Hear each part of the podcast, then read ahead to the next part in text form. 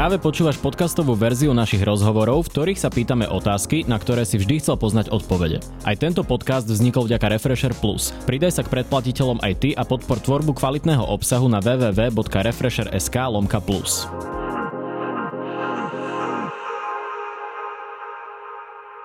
Vítajte vo Face to Face v relácii, kde začneme pri politike a skončíme pri lifestyle. No a môjim dnešným hostom je predseda strany Hlas sociálna demokracia Peter Pellegrini. Pekný deň prajem. Pán Pellegrini, najaktuálnejšia vec z dnešného rána je, že odstupuje minister podhospodárstva Jan Mičovský. Aká je vaša reakcia? No, chvála Bohu. Trvalo to podľa mňa dlhšie, ako sme mysleli.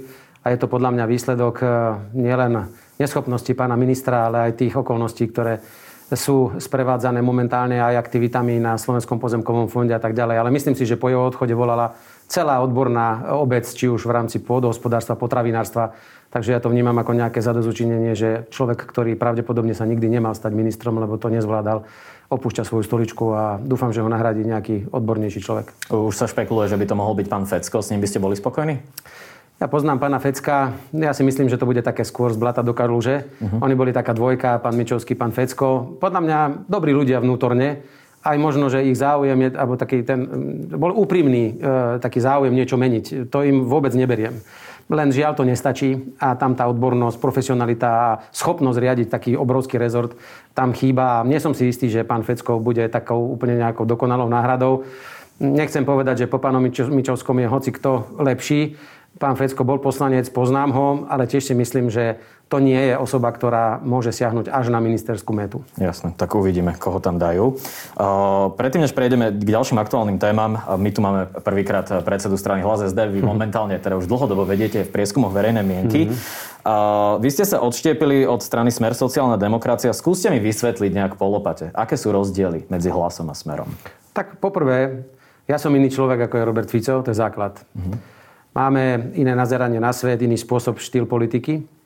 Poďalšie aj strana. E, naša strana je opäť naspäť medzi ľuďmi, tam, kde sociálna demokratická strana má byť.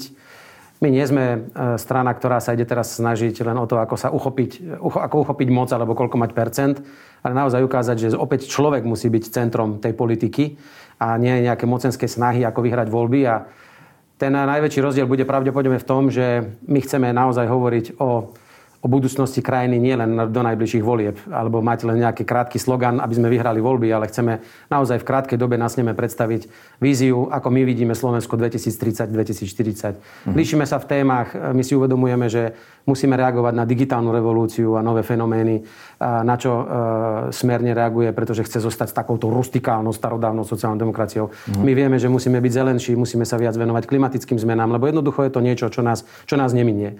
A v poslednom čase, ak to môžem povedať tak úplne na rovinu, tak aj z tých aktivít, ktoré môžem teraz porovnávať, uh-huh. tak e, mám pocit, že Smer sa teraz viacej zaoberá sám sebou a my sa snažíme zaoberať ľuďmi, pretože my e, naozaj predkladáme zákony, teraz bude v piatok predstavený ďalšia sada sociálnych zákonov, takže my sa venujeme ľuďom a e, Smer aj vzhľadom na to, že sa premenováva, mení si logo a, a tak ďalej sa zdá, že momentálne venuje viac sebe. Takže to sú možno také na prvý pohľad tie zásadné rozdiely a uvidíte ďalej. My v najbližších týždňoch naozaj predstavíme nové tváre, ktoré ja budem mať ambíciu dať až do naj, najvyššie stoličky v rámci uh-huh. hlasu, pretože upozorňujem, že... No to bolo jedna z vecí, čo vám vyčítali, že vy ste boli vlastne odidenci zo Smeru a že to boli také staronové tváre Áno, áno. Doteraz to tak aj ja, to aj priznávam. Uh-huh. A mhm. povedal som ale, že ten druhý krok musí byť naozaj nasneme navoliť e, ďalších e, zaujímavých podpredsedov, uh-huh. aj členov predsedníctva, u ktorých naozaj chcem a je mojou podmienkou, aby doteraz neboli vôbec ani v strane predchádzajúcej, dokonca ani teraz nie v hlase, ale úplne nové tváre, ktoré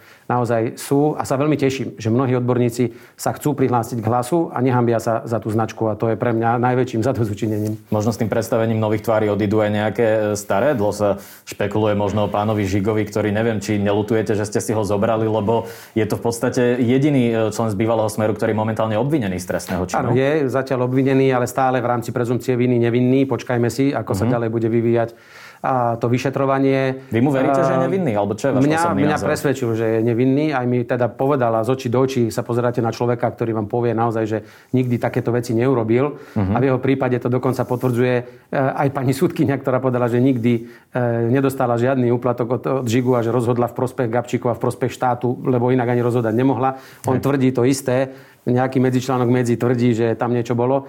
Počkajme si na súd, ale ja zatiaľ mu verím. Ale zasa veľmi kvitujem aj od Petra Žigu, že sa rozhodol naozaj, on sa parlamentu zúčastňuje, on je na všetkých uh-huh. hlasovaniach, všetko v poriadku, ale politicky, aj vzhľadom na to, že je obvinenou osobou a je mu aj odporúčané sa čo najviac vyhýbať rôznym kontaktom, uh-huh. takže sa nejaký intenzívne nezapája do politického života a ja si myslím, že... Uh, ale v strane zostáva, hej? V strane zostáva, samozrejme, áno, ale nie je vlastne ani podpredsedom strany, ani, ani ničím iným a uvidíme, čo prinesie čas a ako sa nakoniec aj on rozhodne, ako vidí svoju politickú budúcnosť. Ale na teraz ctíme prezumciu neviny a ja mu verím, že nič zle nespáchal, pretože obviniť niekoho, že uplácal súdkyňu kvôli tomu, aby rozhodla v prospech štátu, aby Talianom zobrala Gabčíkov a dala ho slovenskému národu späť do rúk, mi príde trošku divné, e, prečo by to niekto robil za nejaké vlastné peniaze. Nevyrušujú vás ani tie svedecké výpovede Bernarda Slobodníka, ktorý zase hovorí, že sa mal angažovať v prospech svojho rodinného mm. príslušníka v istej daňovej kauze? E, ja som sa rozprával o ňom, e, o ňom aj s Petrom, s Petrom Žigom, že či to teda mm. tak bolo. Peter mi povedal, že vôbec sa na stretnutiach nejakých, ak vôbec boli, a teda neviem, či boli ako Mal boli. to byť s Norbertom Dodorom? Nič o tom nerozprával vôbec. A dokonca som čítal výpoveď, neviem koho zúčastneného, ktorý údajne vypovedal, že na takomto stretnutí sa malo hovoriť skôr, že Peter Žigo mal povedať, že neverí, že by jeho rodinný príslušník sa e, nejakým spôsobom by páchal nejakú trestnú činnosť. Takže to je jediné, čo som videl z nejakej uniknutej výpovede uh-huh. nejakého človeka. Nechajme to predsa len na tie súdy, pretože ako dneská situácia ukazuje, pri veľa ľudí, ktorí sú dneska zavretí, alebo sú v kolúznych väzbách, alebo sú stíhaní, obvinení, sa môže stať, že značná časť môže byť nakoniec aj oslobodená. Preto prosím, nevynášajme Prečo? súdy vopred. E, no lebo môže sa stať, že naozaj súdy zhliadnú. No, áno, áno, samozrejme. Dneska no. počúvame možno veci, že sa tu naozaj v pozadí dialo ovplyvňovanie svetkov, unikajú rôzne SMS-ky. Takže počkajme si na ten výsledok súdov. Videli ste aj, v prípade iných súdnych sporov, kde verejnosť už očakávala nejaký rozsudok a považovalo to za hotovú vec a zrazu boli e, ľudia e, v prvom kole oslobodení. Takže uh-huh. veľmi pozorne narábajme s tým, koho označíme za vinného. Ja rešpektujem a môžeme povedať, že je obvinený, ale v rámci prezumcie neviny stále nevinný, až pokiaľ o tom nerozhodne súd. OK. Máme na Slovensku vojnu policajtov? Momentálne si myslím, že to je nie policajná vojna. Ja si myslím, že tu máme horšiu situáciu a to je, že sa vytvorila určitá skupina v polícii, určitá skupina medzi prokurátormi.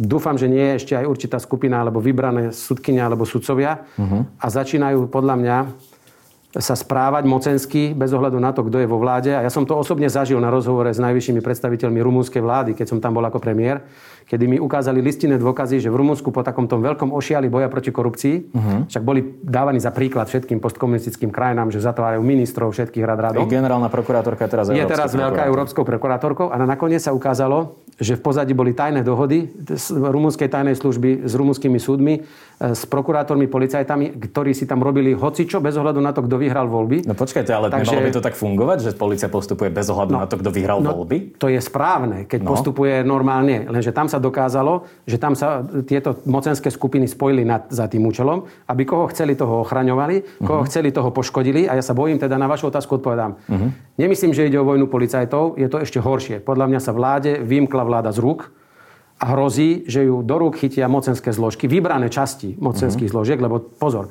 je kopec veľmi poctivých a slušných policajtek, policajtov, aj sudcov, aj prokurátorov. Nedovolím si uraziť stav ako taký, celý, e, teda stavovskú, stavovskú organizáciu, ale jednotlivci dokážu napáchať, keď nie sú pod kontrolou veľké zlo. Čiže ja si myslím, že tu dochádza už k spojeniu vybraných skupín silových zložiek, ktoré sa snažia riadiť túto krajinu. Nie, že iba vyšetrovať, ale riadiť a No, vy ste včera na tlačovej konferencii to, ako nejaký dôkaz vášho tvrdenia uh, ste spomínali sms ktorá je prepieraná už 24 hodín uh-huh. potom non-stop. Uh-huh. Uh, vy ste povedali doslova, už sú to pomaly verejne známe veci, kolujú prepisy, prepisy SMS medzi konkrétnymi ľuďmi, kde reálne dáva pokyn jeden druhému, čo ano. má povedať svetkovi, ano. ako ten má vypovedať v konkrétnych bodoch. Uh-huh. Koho má a nemá spomínať, ako má popísať danú situáciu. Uh-huh. No my sme sa medzičasom dozvedeli, že to je sms vyšetrovateľa Jana Čurilu, ktorý uh-huh. ju posielal Jánovi Kalavskému šéfovi operatívy. Áno. A jeho tvrdenie je, že to bolo zhrnutie výpovede, sedí to podľa neho aj dátumovo, uh-huh. bolo to dva dní po tej svedeckej výpovedi a že iba zhrňoval šéfovi operatívy, aká bola tá výpoveď. Uh-huh. Vy ste to dali do úplne iného kontextu. Čiže mňa by zaujímalo, odkiaľ ste mali vy informácie, že to bolo v tom kontexte, ktorý popisuje pán no. Kaľovský, ktorý je medzičasom obvinený z trestného činu. Áno, ale zaujímavé, že prečo by sme mali veriť iba tejto verzii a nie tej druhej verzii, ktorá hovorí, že pravdepodobne dával takéto pokyny. No, Ak niekomu... zaujíma, prečo vy no, pretože tej tam bolo, verzii. Pretože tam bolo pod tým v tom texte ešte napísané, že moje meno nech tam ne, nepoviem ten vulgárny výraz. Áno, on tvrdí, a... že to, sa to vzťahovalo na úplne inú správu. Na úplne inú správu. No tak dobre, ja si myslím, že sa to na to nesťahovalo. Však čo má povedať? Má sa priznať, pán Čurila, ja teraz rozumiem, ja sa pýtam, či vy máte nejaké iné informácie, šepka... ktoré my máme, lebo Nemám. zatiaľ to je iba konšpiračná teória. Nie? No ja si myslím, že keď niekto napíše takúto SMS-ku a neviem, prečo to vôbec píše, som rád, že sa vôbec k nej priznal, lebo čo inému zostalo. Tak on to vysvetlil, že dáva pokyny operatíve, ja si myslím, ja si aby preverila myslím, výpoveď uh-huh. toho svetka. Nie? Ja si myslím, že keď eh, tú SMS-ku čítate v kontexte odhalení tajnej služby, ktorá upozornila e, orgány verejnej moci, že dochádza k manipulovaniu uh-huh. vyšetrovania, k koordinácii svetkov, že dochádza k veciam, že pravdepodobne hoď je jeden svedok na konci, e, na východe Slovenska, druhý na západ, tak ho navštívia pred výpovediami operatívci, povedia im, čo majú rozprávať, aby sa ich výpovede zhodli. Počkajte, ale takéto informácie. A tak to sa šepká, no čak to vám hoď kto môže povedať. Ale ja tak to môžete povedať hoci čo a povedať, že sa to šepká. Nie? No tak ja to nemôžem povedať hoci čo, keby som to nepočul, ja si nevymýšľam, ja nerozprávam takéto veci. Sú vážne podozrenia, pýtajte sa tých ľudí, čo sa rozprávali 17.5. na tom uh-huh. utajenom stretnutí. Pýtajte sa ich. Uh-huh. Budeme sa pýtať aj zajtra v parlamente, že čo uh-huh. predchádzalo tomu stretnutiu. Veď tam sú, viete, vyplávajú na povrch, zaujímavé veci vyplávajú. Ja si nemyslím, že táto SMS je jediným dôkazom, to je jediné, čo vyplávalo na povrch. Ale hovorí sa, že tých dôkazov je veľa a že ten spis, ktorým sa to vyšetruje, je už vraj celkom hrubý a veľmi šťavnatý. Ale to sú také veci, no áno, počul som, môže to byť pravda, nemôže byť pravda. Viete, druhá konšpirácia, ak by som si mohol dovoliť, je, že, že pán Pčolinský vedel, že ho idú obviniť rovnako ako pán Kalavský a urobili tzv. aktívne opatrenia. Nie? No, Prečo pán Kalavský napríklad tú SMS-ku neprezentoval už vtedy v auguste, keď mi ju pán Čurila poslal, viete, ale pol roka potom. Viete, čo ma zaráža ale na tom, že prečo v prípade pána Kalavského, ja neviem, z čoho je on obvinený. Uh-huh. V prípade pána Zuriana myslím, že bol obvinený, že, vy, že Beňo, Beňovi mal vypo, ako námestníkovi SIS on áno. ako šéf NAKY, že vyzradil nejakú tajovanú skutočnosť. Áno, áno. Dobre, okamžite vybúr, vybúrané dvere, ho zvedeli, že nie je doma. Ja ani neviem, či to vôbec môže, keď nie ste doma, že vám niekto vode do bytu. OK. Uh-huh.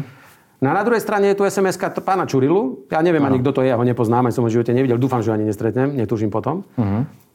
No a prečo tam okamžite nešli vyvaliť dvere a spýtať sa? Veď on to potom mohol vysvetliť, že no. to je vymyslené alebo niečo, ale mali ho okamžite zatknúť, pretože aj, aj Zurian pred, mohol vysvetliť, že konal normálne odborne a keď je šéf NAKY a vy ste šéf, ja budem šéf NAKY, vy šéf Sisky alebo podšéf Sisky. No tak nemôže to byť tak, že tie obvinenia sú neopodstatnené aj u pána Zuriana, aj u pána Čurilu? No tak a potom prečo policia nekoná v obidvoch prípadoch rovnako? Uh-huh.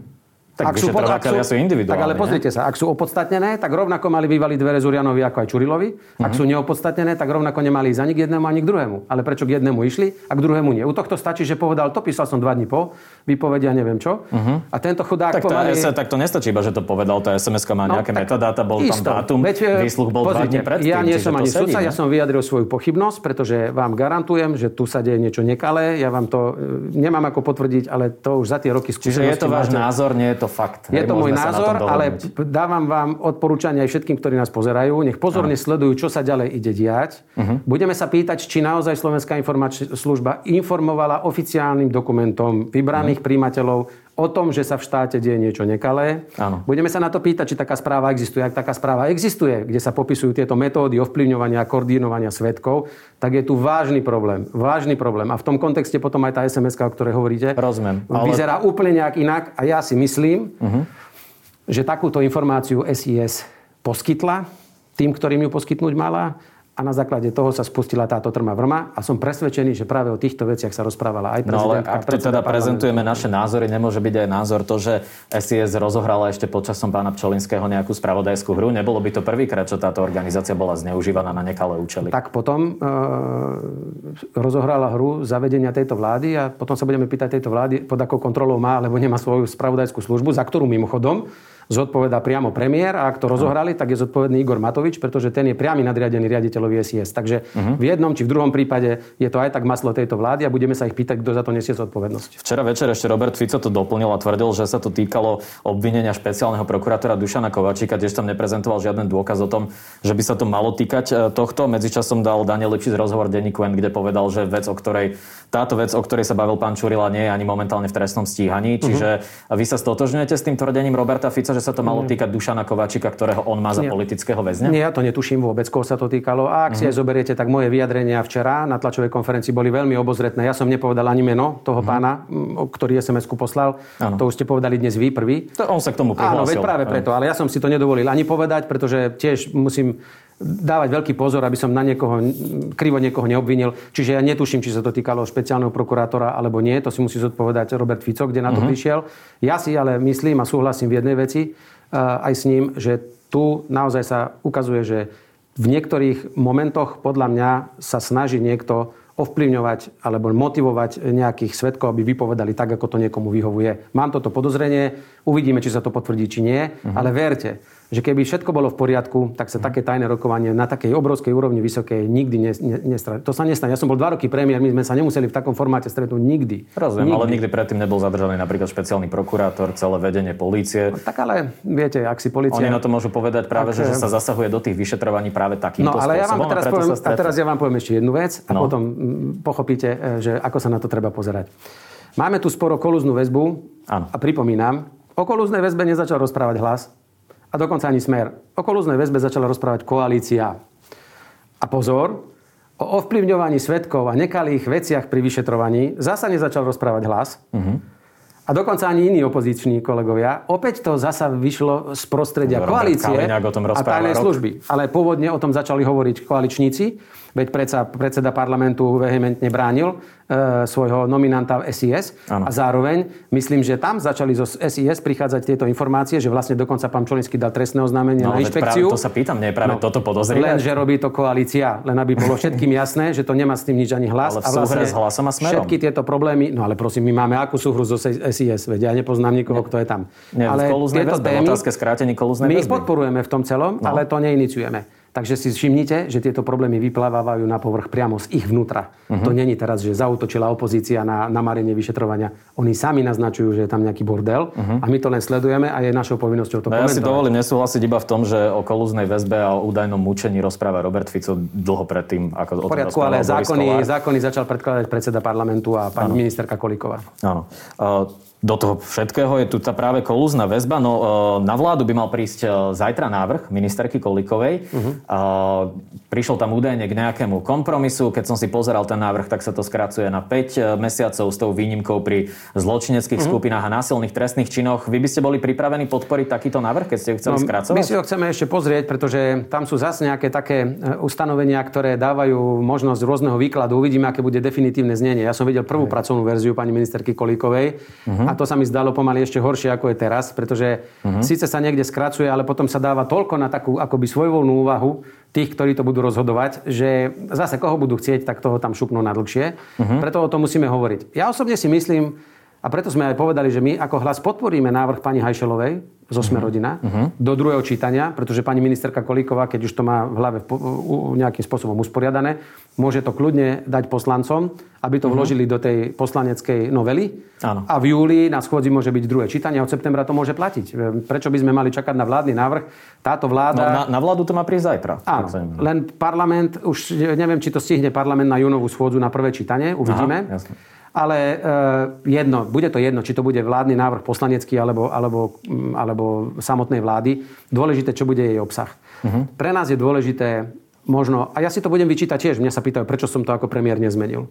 No priznám sa, že ma to ani nenapadlo, respektíve tú tému mi nikto ani nepriniesol na stôl pretože viete, že sme niekedy tú kolúznu väzbu, teda ja nie, ešte vtedy som nebol e, v exekutíve. Ak si pamätáte, tak bosa Černáka, keď e, bolo treba zadržať base dlhšie, lebo hrozilo, že bude môcť ísť na slobodu, Áno. tak sa vtedy zmenil na rýchlo Potom, zákon. Mikuláš Zurinda stredol na lyžovačke. Myslím, že to bolo také nejaké zvláštne, hej, tam. A tým pádom sa predlžil ten, ten, ten, sa to spravilo na takú dlhú dobu, že sa ten boss udržal v base, až kým definitívne sa všetko nedokázalo a bol odsudený.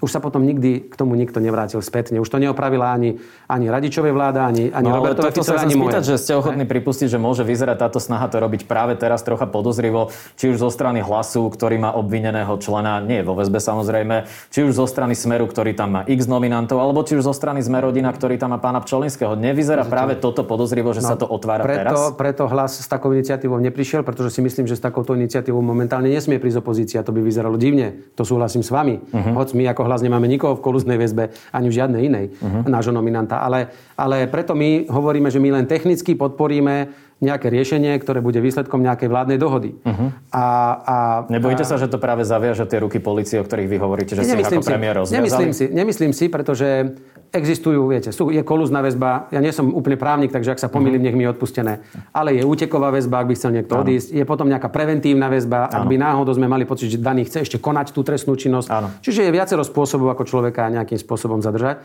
Len povedzme si, že tá kolúzna väzba to je taká tá najhoršia väzba, akú môžete mať, Áno. keď vás odizolujú od celého sveta a vy vlastne, a to chcem, aby tu zaznelo, vy vlastne napríklad môžete spáchať nejaký trestný čin, možno, že aj nejaký korupčný, uh-huh. za ktorý vám nakoniec súd môže vymerať vzhľadom na závažnosť a tak ďalej. Povie, že podmienku na 3 roky a pokutu 10 tisíc. Môže Áno. sa to stať. Lenže kým vy k tomuto súdnemu rozhodnutiu prídete, tak sme vás rok držali v kolúznej väzbe Áno. kde máte horšie podmienky ako vrah, ktorý sedí vo vedľajšej bas, väznici, ktorý je odsudený na 30 rokov navždy uh-huh. za tri vraždy. On má sa lepšie, ako sa máte vy. A teraz my vás rok budeme držať v kolúznej väzbe a súd vám dá nakoniec len podmienku. A čo za ten rok, čo sme vám zničili ten život? Čo sme, ako prečo sme vás tam držali, keď sme vedeli, že za, pomaly za taký trestný čin vám hrozí podmienka. Čiže treba to dať nejako do súladu. Ja si myslím, že orgány činné v trestnom konaní, myslím, že ministerka ide cestou, že ide skrátiť určité povinnosti aj policii, aby nemusela dvakrát robiť to isté, že ano. najprv v predpríprave niečo tým, že máme zase. trestný proces. Takže asi to ide v ruka v ruke s tým a ona to chce zmeniť. Mali by sme sa dostať na európsku úroveň uh-huh. a nemalo by to byť teraz spájané, či je teraz niekto tam alebo nie je tam. To je aj pre budúcnosť, pre hoci ktorého občana, ktorý sa môže vyskytnúť v takéto situácii, ale jedno platí. Kolúzna väzba nemôže byť použité ako nástroj na to, aby ste sa priznali. Vám musí byť dokázaná vina. A nie, že vás teraz niekde budem na silu držať a že vám z toho hrabne. A prepačte, napríklad, a teraz nebudem komentovať, či je osoba e, vinná alebo je nevinná. Ale spomeniem e, pani štátnu tajomničku. Áno. Monika ktorú má... Dobre, veď ak, je, ak niečo spravila, majú postihnúť primeraný trest. Uh-huh. Ale zoberte si, že tá žena je dnes e, po tom všetkom, čo, čo kde bola, uh-huh. pravdepodobne navždy vážne zdravotne postihnutá. Ja neviem, ja aj želám, aby sa z tej psychickej traumy nejako dostala, ale mám informáciu, že stále v nemocnici na tabletkách. Uh-huh. To vie, či sa niekedy to zlepší.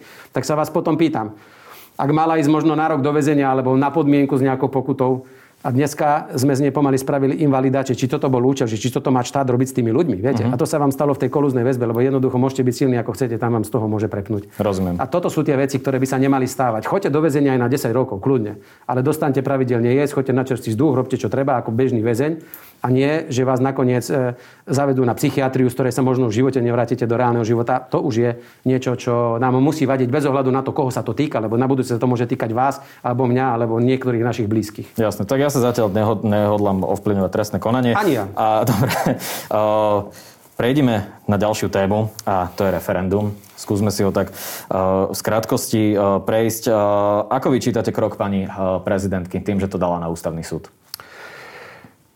No, môžem si o ňom vymyslieť svoje.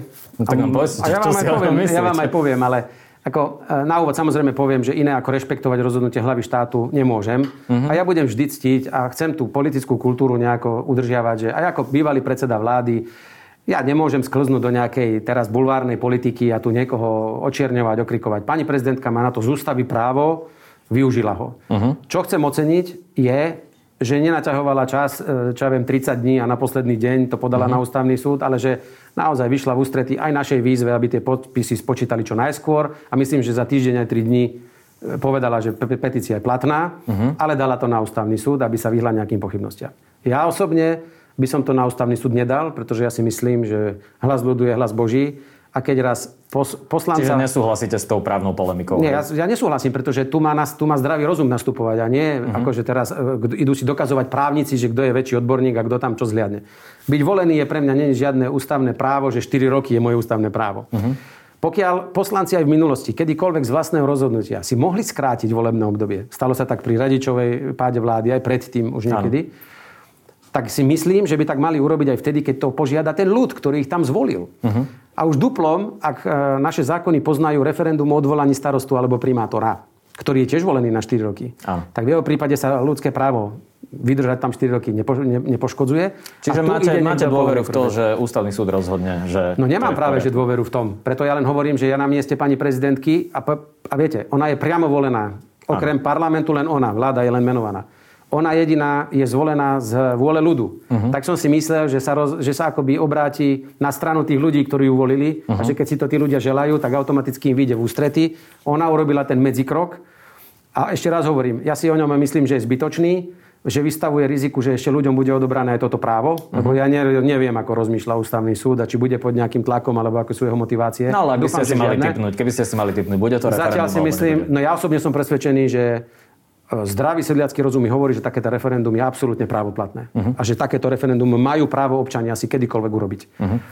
Ale mám pochybnosť, že či ústavný súd sa bude riadiť zdravým rozumom a uvedomiť si, že ústavný súd je tu tiež len kvôli tomu, že ľudia dali poslancom moc uh-huh. a tí zvolili ústavných sudcov. A že ústavný súd tu nie je na to, aby sám seba nejak do, do reflektorov stával a sa hral na nejakých veľkých odborníkov, ale že by mal prihliadať na vôľu občanov, ktorému slúži ten ústavný súd. Ale zatiaľ nemôžem z istotou povedať, aký bude výsledok. A stále mám tak pochybnosť 50 na 50, či tam neprevládnu nejaké také ťahy, že toto nesmú ľudia sa pýtať. A potom neviem, čo budeme robiť. Budeme sa musieť obrátiť na európske nejaké inštitúcie, ktoré sa budeme snažiť žiadať o stanovisko, či náš ústavný súd rozhodol dobre alebo nie. Uh-huh. Lebo mám no, obavy, že sú tam ľudia, ktorí sa dokonca, viete, a to musím povedať, som včera dostal informáciu z verejných zdrojov, že je tam jeden ústavný sudca, uh-huh. ktorý myslím, že pracoval aj pre Alojza Hlinu a niekde na KDH Áno, tam niečo pán Kašák, dúfam, že no, A veľmi kriticky sa vyjadroval aj ku konkrétnej politickej strane, uh-huh. alebo myslím k pánovi predsedovi Ficovi. Uh-huh. A, no a teraz je ústavný sudca. No a teraz ja neviem, či jeho rozhodovanie bude tak úplne apolitické, alebo bude prihľadať aj na to, že kto pomáha referendum organizovať alebo nie. No tak želajme si, aby to tak nebolo. Ale tak tam bolo aj veľa, je tam aj, sú tam aj bývali členovia ja Smeru, ak sa nemýlim. Verím, Čiže medzi ústavnými súdcami bežne máte no, politikov. Isto, ale preto pevne verím, že ten súd rozhodne naozaj tak. A tak by som si želal, aby ten ústavný súd pochopil, že on nie je nejaká uletená inštitúcia, ale že to je inštitúcia, ktorá má slúžiť občanom tejto krajiny. A ja si myslím, že referendum by sa malo konať a občania tejto republiky majú právo povedať svojim poslancom z hrušky dole. Sme vás tam síce navolili, ale sa nám nepáči, čo to teraz robíte, tak skráte si volebné obdobie a ideme na novo navoliť Národnú radu. Uh-huh. Čo ponúkate pre mladých ľudí? Ako hlas. Skúsme si to tak, túto reláciu sledujú prevažne mladí ľudia. Skúsme si veľmi stručne povedať, že prečo by mal mladý človek voliť hlas sociálna demokracia, ktorý vzýšiel smeru, ktorý bol vždy e, skôr pre, povedzme, vekovo tak stredne až vyššie zameraný. Ja si myslím, že už sme to vlastne ukázali aj teraz, že našim, na, tak ja vám to poviem možno tak zo širšieho kontextu. My budeme raziť a razíme v hlase e, teóriu, mm-hmm. že jednoducho ten štát vás musí sprevádzať celým životným cyklom. To znamená od narodenia až po starobu. To nemôžeme sa fixovať len na jeden, jednu tú časť. Mm-hmm. A značnú časť prežívate práve v tom svojom mladom veku. Mm-hmm. Preto napríklad pre mňa prehlas je dôležité, aby po narodení ste dostali e, takú zdravotnú starostlivosť po pôrode hneď, uh-huh. bez ohľadu na to, či ste vo Vranove na Toplo alebo v hlavnom meste. Aby ste sa dostali do školy a dostali základné vzdelanie v takej istej kvalite bez ohľadu na to, či ste v Bardiove alebo ste v Trnave. Uh-huh. Že nesmiete byť diskriminovaní ako mladý človek z titulu toho, kde ste sa narodili na území Slovenska, ani v akej sociálnej vrstve ste sa narodili, čo sa týka vzdelania. Ako mladí ľudia musíte mať na celom území prístup k e, veľmi parádnej digitálnej infraštruktúre, pretože opäť nemôžeme vás E, nejakým spôsobom diskriminovať, že nemáte pripojenie na širokopásmový internet, hoď to pre mhm. svoju prácu aj svoj životný štýl potrebujete, len kvôli tomu, že žijete na vidieku. Preto ja som sa snažil a biele miesta bolo niečo, čo som mal vo svojich prioritách, aby sme odstránili každé jedno miesto, kde dnes nemáte, kde dnes nemáte internet a signál. S mladými ľuďmi chceme hovoriť a práve z mladí ľudia budú aj v hlase o tom rozhodovať, ako sa máme správať k prírode ako máme rozprávať. Čiže aby sme si to zhrnuli, tak je to digitalizácia, Určite zelené témy. digitalizácia, zelené témy, ale aj, aj rodiny, pretože uh-huh ja si myslím, že dnes treba veľmi otvorene hovoriť, e, čo potrebuje mladá rodina na to, aby teda e, aby sa dvaja zobrali, aby možno, že si, kde majú problém získať bývanie, uh-huh. kde majú problém možno, alebo prečo zvažujú mať neskôr deti, alebo, alebo čo. Čiže máme napríklad mladým, mladým mamatkám urobiť všetko preto, aby ak chcú ďalej pokračovať v kariére a materstvo ich nevyradilo nejak z toho kariérneho života, lebo sú aj také. Uh-huh. Preto naozaj jasle, predškolské e, vzdelávanie. Po prípade aj možnosť nejakej opatrovateľskej služby, aby sa čo najskôr po porode mohli vrátiť do práce. Lebo aj také máme matky. Na druhej mm. strane vytvoriť podmienky, že ak chcete zase zostať s dieťaťom doma aj 3 roky, tak aby ten prepad vašich príjmov a rodinného rozpočtu nebol taký enormný. Uh-huh. A ja som rád, že v minulosti sa podarilo niečo v oblasti materskej, rodičovského príspevku a teraz treba ísť ďalej. Takže je to celý mix vecí, kde si myslím, že mladí ľudia si nájdú veľa vecí, ktoré, ktoré nájdú aj v programe hlase a, hlasu a ja koncom júna by som chcel o týchto veciach hovoriť na sneme slávnostnom, uh-huh. alebo tak prvom výročnom, kde by sme mali predstaviť naozaj tie kontúry programu a uvidíte, že bude urobený tak, aby zaujal aj mladého človeka, pretože my sa musíme postarať aj o dôstojné zostarnutie našej generácie, pretože urobili veľa pre tento štát, ale my musíme veľmi veľa investovať do budúcej generácie, ktorá ďalej túto krajinu povedie. A môj štýl riadenia, aj strany, vás chcem uistiť, a bol aj keď som e, viedol e, na úrade vlády kolektív, že po väčšine pri mne sú vždy väčšinou mladší ľudia odo mňa, takí, ktorí reálne konajú a pripravujú veci. E, poprvé, ja rád robím s mladými ľuďmi, uh-huh. lebo aj mňa to ešte udržuje potom stále v nejakej aktivite, ale hlavne ja hovorím, tí mladí ľudia postupne preverú žezlo a oni si musia povedať, akú tú krajinu chcú lebo oni v nej budú žiť ešte dlhšie ako my. Áno. Posledná taká politická téma, ktorá ma zaujíma. Pýtame sa to všetkých hostia. Slubujem, že tým nie sme posadnutí, ale to je marihuana. Uh-huh. A, tak začnem úplne ľudský. Skúšali ste niekedy marihuanu? Nie, nie. nie. Nemám túto skúsenosť. Ja sa vám priznám, e, som odnaučený fajčiar. Ja som do 2008 fajčil naozaj uh-huh. ako Turek, to sa priznám. Uh-huh. Krabička denne, potom som nejak prišiel na to, že asi to nie je dobre. Uh, užívam alkoholické nápoje, samozrejme, ako Slovák v nejakej primeranej miere. A to sú asi... Si tieto... povedali ako Slovák a potom ako nejaké primeranej miere. Ale... ale pozrite sa, ja viem aj veľa pracovať, ale viem sa aj dobre zabávať, aby to... Okay. Ja som nie žiadny suchár, Hej. to sa o mne vie, ale e, to sú asi jediné takéto uh, návykové látky, ktoré, ktoré som niekedy vyskúšal a s Marionou skúsenosť nemám. Nepatrím už možno do tej generácie, u ktorej je to bežnejšie. Možno keby som mal dnes 20 rokov, tak odpovedám inak na tú otázku, lebo asi aj tá dostupnosť, aj ten náhľad na to je trošku iný, ako keď som dospieval ja. Vtedy to bolo niečo extrémne tabu a to bola droga a hotovo. Uh-huh. Čo, ale ak sa chcete spýtať na to, ako by sa mali vyvíjať tresty alebo niečo? Áno, teraz bola nedávno aj konferencia, ktorú organizovalo mm. Olano za opozíciu. Som tam nikoho nevidel, tak eh, či by ste boli možno ochotní pri, pristúpiť na zmiernenie trestov, alebo či by sa už naozaj začali odlišovať konzumenti od dílerov, lebo v našom trestnom zákone to máme veľmi nejednoznačné. No, je to nejedno... Kde si my vieme predstaviť, je už určite úprava eh, v trestných sadzbách alebo v tých trestoch. Mm. Lebo je úplne nelogické, aby sme pomaly nejakého recidivistu za nejaký opakovaný trestný čin závažný, nejakú lúpež alebo niečo, pomaly mu dali menší trest ako tomu, ktorého nájdeme s dvoma cigaretami vo vrecku. Uh-huh. Na druhej strane, ale viete, ten problém s drogami na Slovensku je relatívne značný a to nie na Slovensku. Ja som videl štatistiky celej Európskej únie. Uh-huh. To sú tony marihuany, to sú tony heroínu, to sú tony iných extazí. No, otázka je potom, či tá trest, prísna trestná politika funguje. No podľa mňa nefunguje, pretože no. ten človek si k tomu nájde tu. Ale zasa, nerad by som bol, aby sme preferovali politiku, ktorá akoby zmierni alebo stiaží štátu boj s drogo, s drogami ako takými. Mm-hmm. Hej? Ja by som bol nerád, aby sme tu vytvárali prostredie, ktoré uľahčí ľuďom dostávať sa k drogám, pretože ja som si nie istý, či každý, kto e, požíva marihuanu, nakoniec predsa len nesiahne ešte aj po niečom zaujímavejšom, keď ho to prestane baviť. Netvrdím, že to tak je. No, to by som mohol povedať aj alkohol. Ale ne? môže sa to stať, ja neviem. Mm-hmm. Môže. Hej? Ale uh, môže sa to, aj, no, môže sa to stať aj po alkohole, že niekomu už to mm. nezaberá, tak si niečo môže šláhnuť. Ale ešte raz, hlas určite podporí e, zníženie sadzieb e, trestov, uh-huh. aby naozaj mladý človek 18 e, alebo 17 sme mu neskazili život len kvôli tomu, že ako konzument mal jednu cigaretku so sebou. Na druhej strane, ale nejaká miera trestu tam musí byť, pretože stále je to droga. Čiže odmietate dekriminalizáciu. Dekriminalizáciu nie. Ja nie som za to, aby sme boli ako Holandsko, že tu môžete chodiť s, s, s vreckami drog a poviete, toľko je moja denná dávka, ja si to Jasne. tak pofajčím, podelím sa s kamošmi. Ale určite nerobme z tých ľudí vrahov alebo recidivistov, uh-huh. ktorí nakoniec celý život sú postihnutí tým, že buď boli v base, alebo dokonca to nápravné zariadenie mladého človeka podľa mňa ešte viacej zvlčí, ako keď by dostal nejaký primeraný trest ako výstrahu a žije si ďalej uh-huh. pod mhm. dozorom rodičov kľudný No, samozrejme. Posledná otázka predtým, než prejdeme k lifestyle. Už ste zaočkovaní? Ešte nie. Prečo? Mám ešte 180 dní po prekonaní covidu, uh-huh. ktoré mi vyprší koncom júna. Uh-huh. A po prekonaní sa samozrejme rozhodnem teda čo ďalej. Vy ste hovorili, že by ste boli radi, keby sa už dala vyberať vakcína. Ak uh-huh. sa nemýlim, tak už by e, to v tom čase malo byť prístupné. No, ja čiže... som veľmi rád, že pán minister sa vydal tou cestou. My sme, uh-huh. Ja tvrdím, že ak chceme zvýšiť percento zaočkovanosti v krajine, tak musíte dať možnosť zaočkovať sa všetkým ľuďom bez ohľadu na vek, uh-huh. aby sme videli, aký je reálny záujem a dať im možnosť výberu. No a, no a keď už bude, zaočkujete sa? Myslíte si, že vy ako druhý najpopulárnejší politik po Zuzane Čaputovej by ste nevedeli motivovať množstvo ľudí, aby no, sa dalo zaočkovať? Uvidíme, aká bude v júni situácia uh-huh. a uvidíme, mm, aké vakcíny budú na trhu, čo o nich budeme viacej vedieť. E, chvála Bohu, že mám to šťastie, teda že som ten COVID prekonal a teda uh-huh. mám nejaké protilátky v tele, takže nie som pod tlakom takým ako ostatní. Ja dokonca e, strpím aj to, že aj teraz, keď som bol v služobne v Paríži, tak po návrate som dodržal všetky predpisy a bol som zase v nedelu na PCR teste, aby som sa objavil na verejnosti po príchode zo zahraničia až.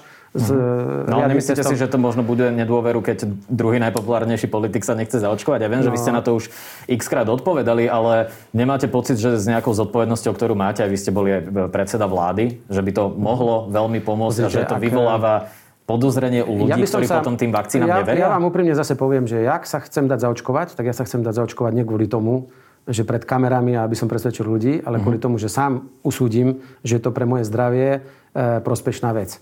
A keď to budem mať, tak sa dám zaočkovať a nemusím z toho robiť žiadne teatro, ale nebudem slúžiť ako reklamná reklamný nosič na nejakú konkrétnu vakcínu, nikomu, bez uh-huh. ohľadu na to, či som alebo nie som. To je, viete, to ako keby ma bolel klba, teraz dáte si ho vymeniť, či si ho nedáte.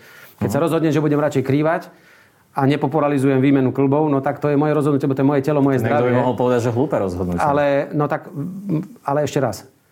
Uvidíme v júni, uh-huh. potom ma zavolajte, poviem vám, čo spravím. Dobre. Ale dovtedy podľa mňa budeme ďalej aj e, vo vede. Možno, že nám to predlžia, lebo bolo to najprv 90 dní, teraz je to 180 dní. Čo keď povedia, že to aj celý rok Hej. trvá. Zároveň ukazuje sa, že možno Pfizer budeme musieť pred Vianocami tretíkrát ľuďom uh-huh. v obchate. Že podľa mňa je to stále ešte také, ale ja naozaj ešte raz, aj zahlas je oficiálne stanovisko, naozaj ľudia nech sa idú dať očkovať, kto sa chce. U nás je zaočkovaných niekoľko uh-huh. najvyšších predstaviteľov verejne o tom hovoria. Ja možno, keby som nemal prekonaný COVID, tak už musím reagovať inak. Zatiaľ mám, chvála Bohu, akoby ten luxus ešte toho rozmýšľania a čas, ale uvedomujem si aj tú moju spoločenskú zodpovednosť, ale aj s ňou v prípade môjho zdravia a zaočkovania môjho tela musím narábať v prvom rade e, s prihľadnutím na to, čo robím pre svoje zdravie, až potom ten spoločenský záujem je nadradený. Nemôže byť môjmu zdraviu nadradený spoločenský záujem. Rozumiem. Tak toľko k politike a spoločenským témam. Prejdeme k lifestylu. Relácia Face to Face môže vznikať aj vďaka predplatiteľom Refresher Plus. Ďakujeme za vašu podporu. Pán Pellegrini, pri mnohých politikoch je veľmi ťažké zistiť, ako trávia voľný čas. Vy však plníte svoje Instagramy a Facebooky všetkým možným, čo robíte, či je to vešanie záclon alebo kosenie. To sú však všetko domáce práce. Čo je pre vás zábava? ja vám poviem. Ale ešte na úvod možno, viete, aj teraz. Um, Teraz som opäť, e, a bolo to skoro 1. mája som to nestihol, tak som to musel robiť neskôr. Uh-huh. Som opäť stihol na tej našej záhrade, nielen mne, ale aj susedom opäť e, e, pripraviť zeminu a pomôcť aj zasadiť zemiaky, tak ako už asi 8 alebo 9 rok. Uh-huh. A zase to zbudilo nejakého komentátora, som videl, že čo to ten Pelec zasa robí, prečo mu to robí a prečo ho inštalujú do takéto pozície. Tak by som každému chcel verejne povedať, mňa nikto do takýchto vecí neinštaluje, mňa to baví. Jednoducho na tom traktore chodím 8 rokov. No, ale niekto vás pri tom fotí, ne? No tak to už urobíme zasa, tým ľuďom musíte priblížiť, že čo robíte, ale to nie je prvoplán, viete. Ja keď som s Vyžinačkou bol odfotený, to je najslavnejšia podľa mňa teraz virálna fotka Pele s Vyžinačkou, už som zase, je, no. minule som už kosil aj na Marse a neviem, kde som bol. Ale to je super, mňa to, e, dobre sa na tom zasmejem. No čiže to, priznáte, že je to tak troška politická ale, kampaň. Ale, je to, ale je to reál, ja to reálne robím. Hej? Ja nechytím hej. tú kosačku akože len raz za rok a že odfote ma pri tom. Ja to reálne uh-huh. robím a na to sú svetkovia. Čiže ja si vôbec to nevyčítam a nech si každý myslí, čo chce. Čo mňa samozrejme, a keď aj tie záclony, keď vám raz tá mama povie, že teraz idú Vianoce a musíš mi pomôcť vyvesiť tie záclony, tak vtedy som bol premiér dokonca. Tak premiér, uh-huh. nepremiér, dávaj na stoličku a záclony zavesím. Ale to uh-huh. je normálna vec a myslím, že to robia bežne aj ľudia. Takže sa budeme tváriť, že to tak nie je.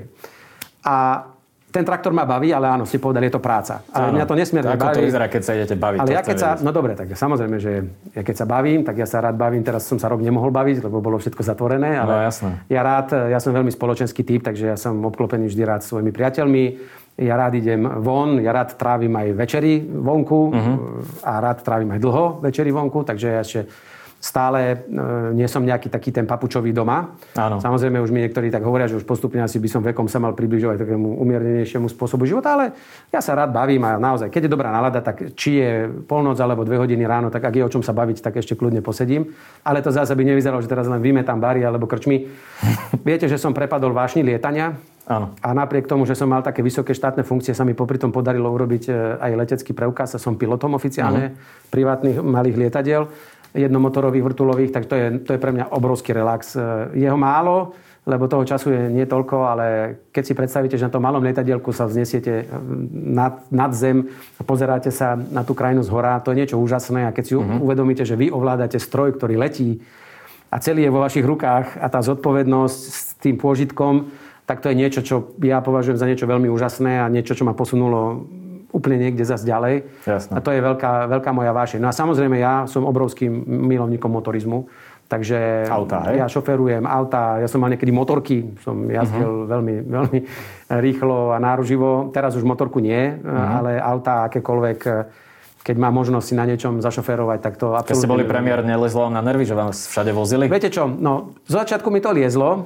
a potom som si uvedomil, že ono to nie je len také samoučelné, ale jednoducho ten program predsedu vlády je tak nalinkovaný, že vy musíte prísť niekde presne, už tam ledva meškáte, potom musíte Jasne. odísť, takže ten servis, že vy iba vystúpite z auta a niekto sa potom postará o to, kde ho zaparkuje, to sa nezdá, ale asi Bratislavčania vedia veľmi dobre, koľko no, si musia len na parkovanie nájsť miesto. Čiže ten servis tam je, ale vždy potom, keď som mal možnosť, uh-huh. tak som si cez víkend zašoferoval sám na, na, na Čiže môže to premiér, hej? Viem, že americký prezident nemôže ani Ten nemôže, neviem, ale no, je pravda, že ja som sa ani veľmi nepýtal a ochrankári neboli pred môjim domom non-stop. Takže keď som aj išiel Aha. napríklad na králiky k rodičom, tak som zobral ich auto a išiel som sa povoziť, ani nevedeli o tom. Takže Aha. ja chvála Bohu, a za čo som veľmi vďačný úprimne teraz, a verte mi, že to hovorím veľmi úprimne zo srdca, že aj napriek tomu, čím všetkým som si v politike prešiel, tak mám, chvála Bohu, ešte tu možnosť ísť na ulicu e, medzi ľudí bez toho, aby som sa nejakým spôsobom obával, že čo bude. Čiže je možné stretnúť Petra Pellegriniho v Bratislave niekde je, na pive? Je, bez ochranky? Je, je absolútne. Uh-huh. Ja už dnes ani ochránku nemám, a, pretože po troch mesiacoch, hoci som mohol ešte o tri mesiace požiadať, a, e, ale som si už teda, no už vtedajšieho premiéra už vôbec by som sa ne, neprosil takýmto veciam. Takže po troch mesiacoch mne ochránka skončila. Bol som mm. síce chvíľku ešte pod predsedom parlamentu, ale aj toho som sa vzdal, takže ja dnes nemám od štátu žiaden servis. Som radovým poslancom Národnej rady, tak ako každý iný. Takže mňa môžu ľudia stretnúť normálne v potravinách, mňa môžu stretnúť v drogerii, si kúpiť toaletný papier, zubnú pastu. Jasne. A takisto ma môžu stretnúť niekde na terase na pive, alebo schystám sa, keď bude zase pekne mm, niekde si sadnúť a nejaký drink si dať. Už, už je to také príjemné. Takže absolútne. A to je dobré, lebo najhoršie je urobiť politik, keď sa odpojí od bežného života a zrazu zabudne, ako sa nakupuje, zabudne, že na poštu sa chodí inkaso platiť. v tom som staromodný, sa priznám, ale ja chodím každý mesiac inkaso si zaplatiť, lebo ja mám rád e, s tými tetami za okienkom podebatovať. No, to už moc utekáme. ale to sú také veci. No. Prejdeme troška ku, ku kultúre rýchlo. Akú hudbu počúvate? Teda okrem operety. Áno, počúvam aj vážnu hudbu, to ale prišlo až vekom. To Hej. od ale my sme portál pre mladých, tak nám počíte ja počúvam všetko. Ja počúvam, ja počúvam e, všetko, čo letí. Ja sa priznám, že Nezapamätám si už tie názvy, hej, lebo dnes hej. už nie sú tie kapely, ktoré 5 rokov sú, ale tu má každé má 3, 3 4 piesne a potom zanikne. Jasne. Ale ja počúvam úplne modernú, ja počúvam iba modernú hudbu. Skúste nám nejaké mená hodiť. Alebo to ideálne domáce, pod, podporme slovenských OK, umelcov. tak domáce samozrejme. Teraz sa mi veľmi páči od Desmodu posledná nová pesnička e, s tým mm-hmm. repom tam. To je veľmi pekné. Hej? To je veľmi pekná pieseň. Počúvam e, aj Simu Mardosovú, keď mm-hmm. kvôli tým textom je to tam také. Ona veľmi jasne, také, jasne. zvláštne vyžaruje, to je zase taký úplne iný iný kúsok. Samozrejme, že z tých, z tých moderných, ja mám rád Malumu, alebo uh-huh. mám rád e, teraz ako sa volá, Dualipa a, a mhm. tieto veci. To sú také veci, ktoré, na ktoré sa dá aj tancovať.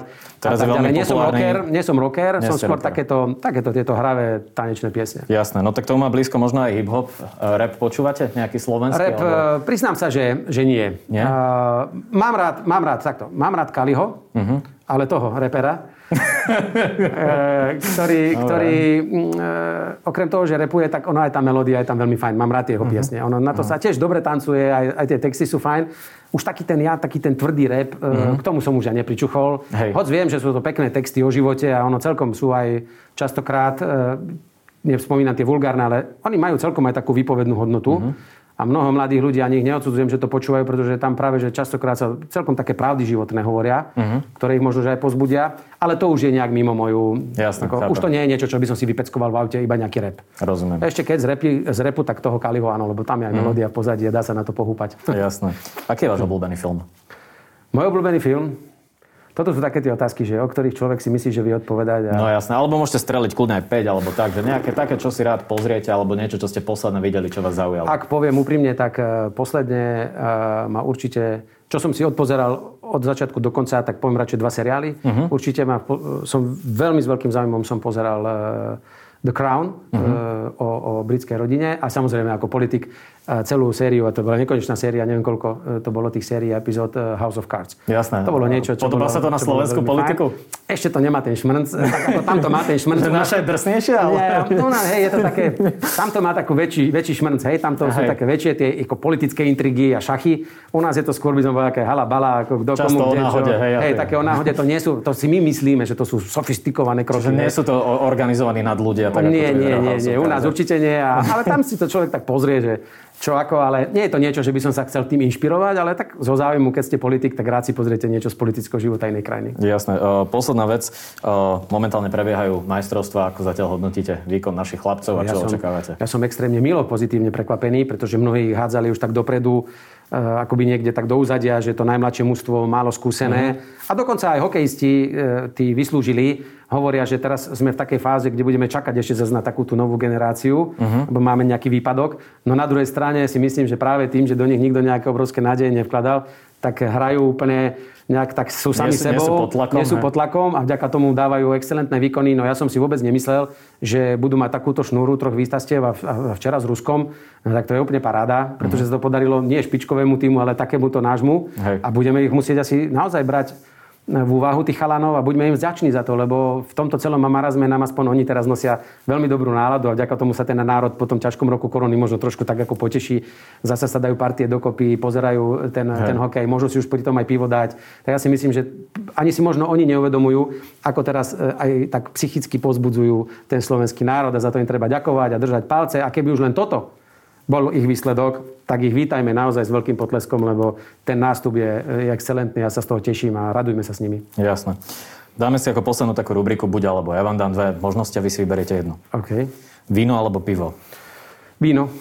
BMW alebo Mercedes? Mercedes. O, radšej sadiť zemiaky alebo vešať záclony? sadiť zemiaky. a posledná, politická. Keby si máte vybrať po voľbách koaličného partnera, a mali by ste na výber Boris Kolár alebo Robert Fico. Ktorý z nich by to bol? Ak dovolíte, tu by som neodpovedal nič. Prečo? Lebo to budem odpovedať až po voľbách. Jasne. Dal som si taký záväzok sám sebe. Povedal predseda hlasu Peter Pellegrini. Ďakujem, že ste prišli. Bolo mi cťou. Všetko dobré. Počúval si podcastovú verziu Refresher rozhovorov. Nezabudni sa prihlásiť na odber tohto podcastu na Spotify alebo v apkách Apple a Google Podcasty. A samozrejme všetky rozhovory nájdeš na našom webe Refresher.sk.